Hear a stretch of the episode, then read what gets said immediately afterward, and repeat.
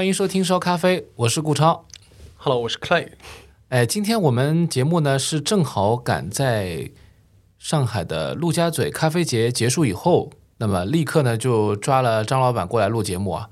因为这个咖啡节你好像搞得自己很累的样子，是不是还真挺累的，啊？主要是他的时间啊，就是呃真的是因为去年疫情的关系嘛，一拖再拖，所以说导致跟今年开年的很多活动啊，其实都撞车了。嗯嗯，所以说就是忙完这边还得忙那边，然后在展会嘛，这个人流也确实是超乎大家的想象，因为是上海开年的第一个公众的大型的一个，算是一个公开的活动嘛。嗯，所以说大家参与的热情也特别高。你看每一天的入园人数起码都是在二十万以上，然后其实，在门外没有预约上的要进场的，其实也有很大很大部分那些人在，所以说整个气氛又是非常热烈，大家又是很热情。所以说，我们也逮着这么一个机会，给得跟大家说。所以说，大家听到今天我的声音是有点略微小沙哑一点啊。嗯太累了。是有点累，真是有点累。我开心还是蛮开心的，就是网友见面嘛。你说疫情几年，其实真的是真正能大家见面，能面对面说上好话的时候是很少的，嗯，更多的时候都是网友。所以说，大型网友面基 现场，对的对的。还有你的产品的用户，其实他们有些人跟你也蛮熟悉了，正真的好现场来见见你。真的，我们就会交流的还是比较多吧。我会跟消费者主动的也是交流的比较多，因为我觉得其实我也是爱好者出身嘛，嗯就是真的是喜欢这个东西，所以说我会觉得我们是一起的，所以说很多的一些感受啊、感想啊，我们交流起来也会比较有共同语言。那么在咖啡上嘛，我稍微有更多的一些经验嘛，所以说我也是愿意跟大家分享一下。所以说难免会有可能，哎，逮着一个人得多说个半个小时啊什么的。嗯每一个行业我觉得都有点这种体验上的差异。就是我发现，比如跟一些对咖啡完全不感兴趣的人来说，那么这咖啡节好像就像不存在一样。特别是你到了外地以后，你会感觉到很明显的，或者说，哎，这次其实，在咖啡节当中来逛的，就是专程到上海来的人，可能顺便也玩一下嘛。但我感觉也是，他们都是至少对这咖啡有一定认知的啊。如果是普通人的话，可能就完全不知道。但是呢，呃，另外一方面就是在陆家嘴这个地方，上班族又是很关心这个事情，所以我记得第一天我来的时候，礼拜三那天，哇，人爆多，呵 呵上班，然后又是这个头一天，一般是人比较少的，没想到来那么多人，很多都是上班族吃好中饭以后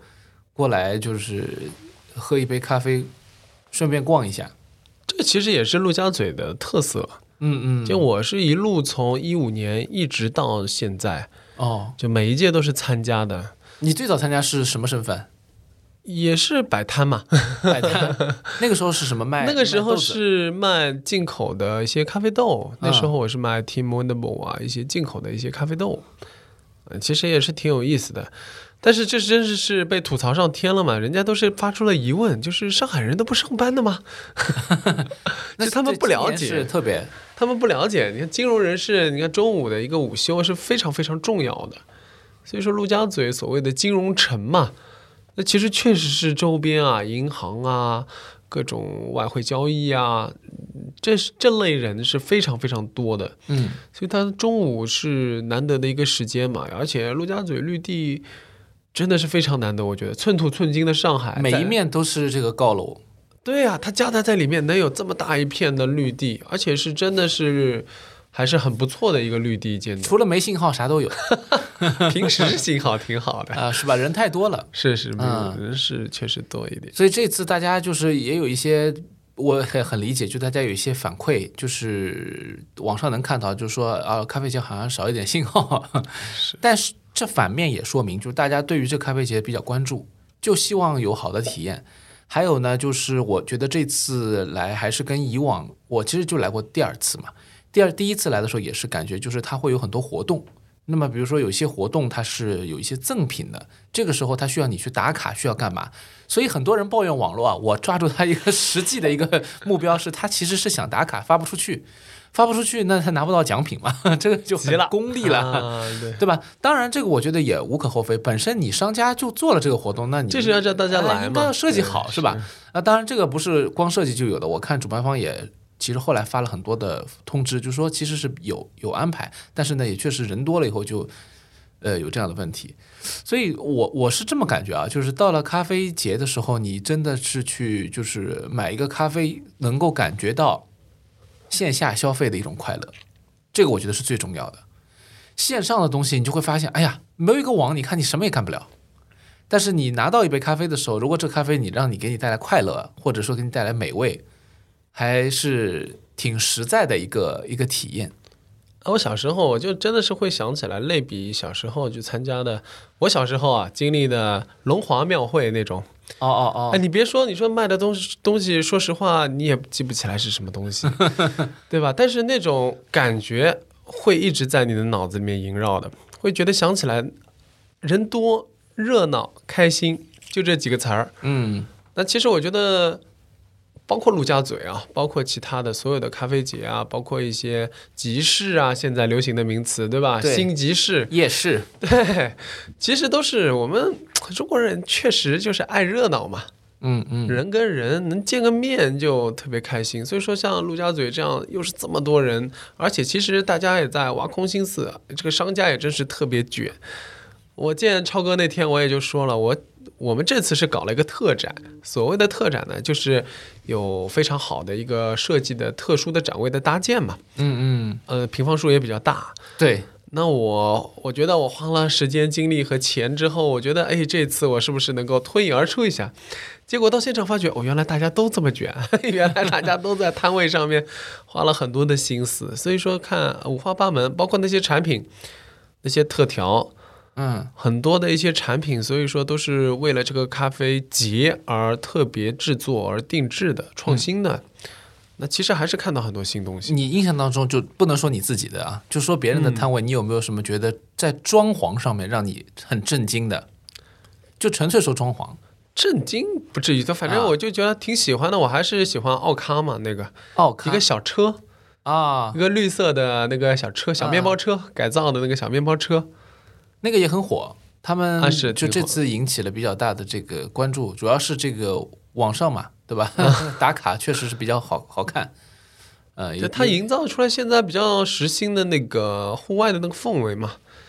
那我觉得咖啡确实是要多场景，有的时候真的是一本三正经，所谓的是在家里面或者是在一个办公室场景里面，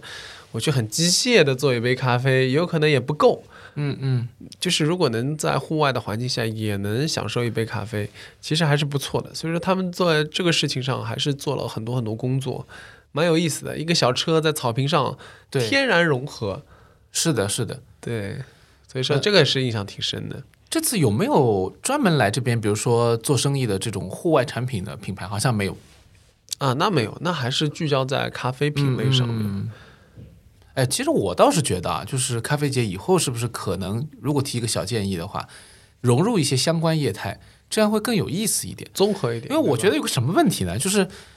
我在你的柜台上站了一会儿以后呢，就是到了傍晚的时候，大家过来，那个其实你这边不是有免费可以喝的咖啡嘛？有很多人也不愿意喝了，因为说喝不动了。咖啡这东西还是有容量有限，因为我们之前也讨论过这个话题嘛。是啊，那说白了就是大家其实还是可以有一些时间逗留在这里，或者我甚至于待上个半天一天。但是呢，就是咖啡是喝不了了，那个时候能干嘛？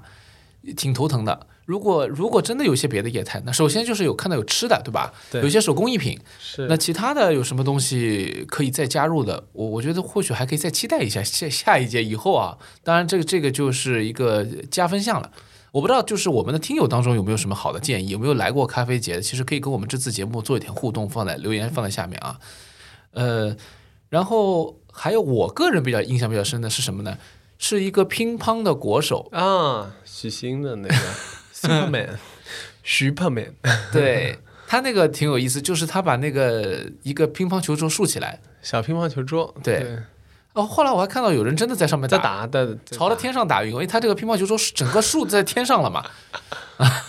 挺有意思的。当然，我嗯不太能够直接感觉到就是乒乓和刚咖啡之间的这种关联。对很强的关联性，呃，但是确实是一个个人有标识度的一个东西。不，咖啡嘛，就是主要是百搭嘛，因为它形象又是比较年轻，又是向上，说白了，大家有点咖啡因啊，会觉得嗯比较积极，跟运动其实也挺搭的。不是很多就是都是运动之前喝一杯咖啡，你能消耗更多的热量啊之类的，其实也就是挺相关的。你总不见得在打球之前喝一杯酒那说不定也可以，比赛估计是不行了。啊，对，就是正相关一些嘛。对然后超哥前面说那个，呃，是不是类似于咖啡机是能够有其他的业态？我觉得其他咖啡机有可能能做到，但陆家嘴真不一定能做到。为什么？这个陆家嘴还挺凡尔赛的一下，对，他是有手上有可能报名的品牌咖啡品牌啊，就有五六百家，就已经满足不了了。他一他只能选一百多家。嗯嗯，就是有可能他连咖啡的都排不过来，所以说你要他他再去排其他的，有可能还挺够呛的。嗯嗯，但有可能我们的咖啡品牌自己有可能会卷一卷。我觉得超哥这个提出了一个很好的议题，就是我们自己的咖啡品牌啊，做大了之后啊，它越来越综合。那目前有可能只是一些周小周边啊，就是特别小的什么徽章啊，什么卡片，这意义不是特别大。嗯，好玩儿一点只是对吧？但是将来是不是能够有更多功能性的一些东西？你已经做到了呀。我们当然不没有在节目当中刻意推广你的产品啊，是是是所以我们从来没有这样去聊。但是卖杯子确实是一个非常非常好的一个周边。还有就是，当然前面说到什么磨豆机啊，包括像这个呃有一些这个。我这次看到有一个纸质类的一个产品，就是我之前跟你聊的，对对他们做的东西，其实我觉得也是挺好的，跟咖啡有点关联吧，垫子啊、包包啊，但他们东西确实质量是好的，我觉得咖啡界能选中他们也不错。当然，就是前面还讲到一些手工艺，就外围的那些餐饮，其实最后你发现都很有用。很多人其实饿的不行了，你光喝咖啡越喝越饿，那这个时候就解决问题，他去 COCO 买烤肠的队伍排的可长了。就在你隔壁嘛。是是是，啊、而且我觉得这，哎，说到这个，又可以说一下，咖啡节里面有很多这种比较大众的一些消费品，就指的是，就比如说像奶茶店啊，卖雪糕啊，或者说是卖，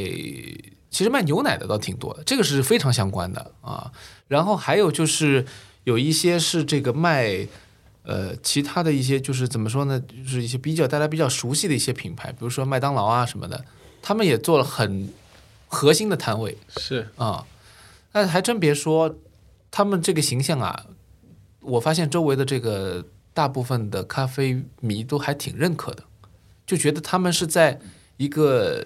比较 怎么讲，你很很易获得的一个性价比比较高的一个咖啡，其实还挺挺靠谱的，就是有这样一个说法。其实是的，嗯。而且怎么说呢，我就觉得现在喝咖啡的人多了嘛，嗯。在我们的认知里面，其实是有 一个小圈子的，有可能我们是更关注精品咖啡，嗯。那我们有可能一直会觉得我们做的咖啡是更好的，但是随着喝咖啡的人越来越多，其实我们会就是真的是会更宽泛一些，去把这个标准啊，不一定要把自己人为的限制在一个小圈子里面。我们看到了很多爱好者，他就是爱喝一杯咖啡，他今天喝 CISO 也可以，明天喝 Mana 也可以，大后天喝麦咖啡也可以。咖啡是他生活一部分，我就觉得已经很好了。我们要非常认可这么，不能不能像以前一样说，人家喝一杯星巴克，你要把他的咖啡扔出去，说你不能再喝茶咖啡了，你要喝好咖啡。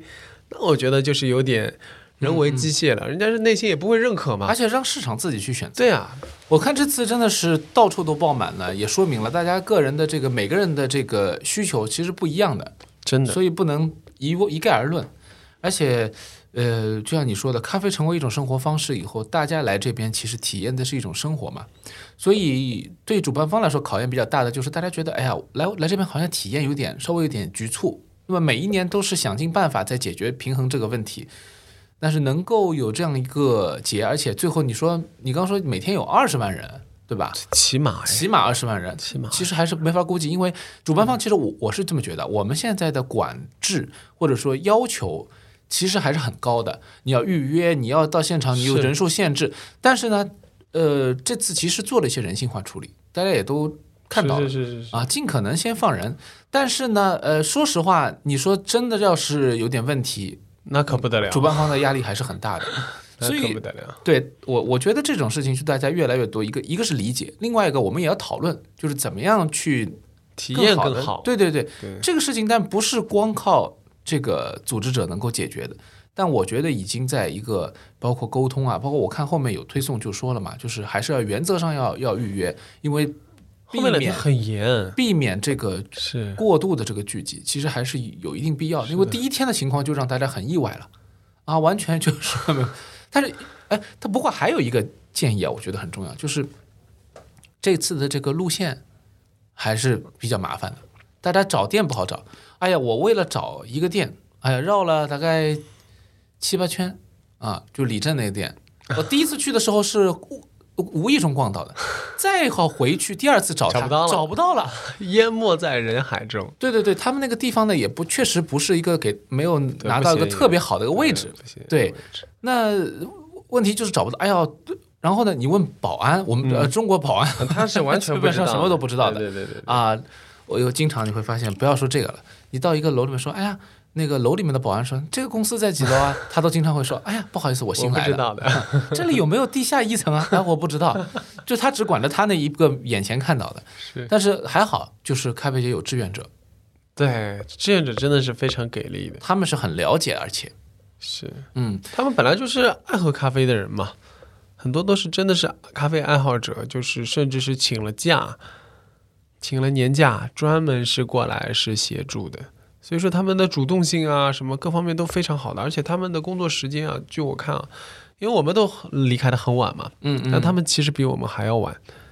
还是很不容易的。而且是天气其实挺炎热的嘛，这几天太阳晒得挺厉害的，每一个人都被晒得挺好啊，总比下雨好，对吧？尽量少下雨。本来说是是可能说好几天都要下，这起码有两天，对，但没想到其实就一个晚上下了，嗯，白天都没怎么下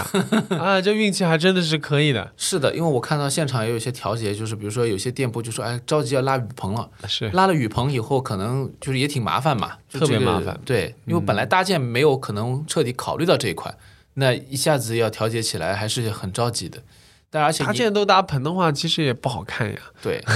主要是这个问题。是的，是的。所以反正这次我觉得逛下来，觉得怎么说呢，收获肯定是很大的。喝到什么东西呢？我倒觉得其次，因为人实在是有点多。哎呀，这个大 party 嘛，我觉得是一个但是看到、听到，包括因为跟你们一些专业人士，当然也是依托于你和我们播客的这个平台，可能就是认识了一些业内人士以后，发现哦，看到一些东西，有一些呢我不进去，但是外面看看也已经很厉害，像那个啊、高端的话，前面讲的这个就是大众化的一些品牌，对吧？呃，高登的话，像陈泽宇他们 搞的那哦，个，明天呢，搞的那个他们是有一个吧台的展示，omakase，对，就搞得就非常非常的小众，也是一种，对吧？可以坐下来，对这还是挺舒服的。但是我是不不不敢进去了，这没法进去。但是呢，我就外面看看，我就觉得，哎，也是大家在尝试吧，啊，一种探索。那包括其他有一些做做一些特调，其实我觉得特调这块我比较陌生嘛。我的朋友帮我在一个很有名的以特调出名的咖啡店里面，但是呢，他问我喝什么，我还是说我要美式。他说这家没有美式，我当时就震惊了，因为我没我没在那个摊位，他去帮我买的。那么我就跟他电话里说，我说那那他说有还有什么？他说有啊，有特调有什么？我说那我他他他说有个 dirty，我说 dirty，那我就当当拿铁喝吧。买来以后呢，反正也也是觉得怎么讲呢？这个确实它可能不是专门做意式咖啡的啊、就是这个味道还是有点点距离。但是呢，呃，反正也引起了我一些就是关注吧，对特调什么，我有兴趣。其实我们也可以找机会聊一聊，然后听听你的一些是的，呃专业分享。嗯，不过就是开眼界，真的每一个人去都会有这个不同的收获的，会学到点东西的。嗯，超还有印象还有什么？你觉得会让你比较欣喜的一些？欣喜的东西还有一个就是，我觉得我对于做这个播客啊，我有更大的热情了。为什么呢？我觉得有很多非常懂咖啡的业余爱好者，绝对的，这个是让我觉得是除了咖啡知识以外啊，呃，在情感上面获得比较大的冲击。就是很多人非常懂，他们比如说了解你的杯子，嗯他们会很知道去选择不同的杯子去买。啊、有的人甚至于，但我们当时我我有点失礼啊，我现在想想，我对那个人说，我说是不是代购，我觉得还是有点失礼，但是人家其实是非常懂行的专业的一个品鉴者，包括他买咖啡豆的时候，我在看有一些人买咖啡豆在，比如说在一些有名的一些这个烘焙的一些咖啡店，就是会挑选大量的这个咖啡豆来来购买，就是各种各样的不同的口感，不同的，他有自己的方向啊。我听他讲，我自己有点哎哦，原来可以用这样的思路去选择自己想要的咖啡豆，就是这些，我觉得业余爱好者投入的巨大热情。这个比这个行业本身，你说它这个一杯咖啡产生的经济效果，它要大多了。大多了，真的。嗯这我也是看着这批爱好者，真的是，因为我们一早就开始做一些海外的咖啡嘛，嗯对，就是算是比较有名的一些咖啡厂牌。当时我说实话，消费者很多都是看着这个牌子或者看着这个人，就嗯就随便就买几包，就是这个牌子哦，行行行。但现在已经是你跟他一交流啊，你会发觉他完全有自己的思路，就像您说的，啊，他说，哎，这个水洗的这个品牌的水洗的什么咖啡是烘的特别好的嗯啊，那我就要买这个品牌的这个东西，其他的有有可能比较平庸。那另外一个品牌有可能它日晒的咖啡比较有名，挑选的啊，就我就觉得他们其实已经是完全形成了自己的一套体系和认知，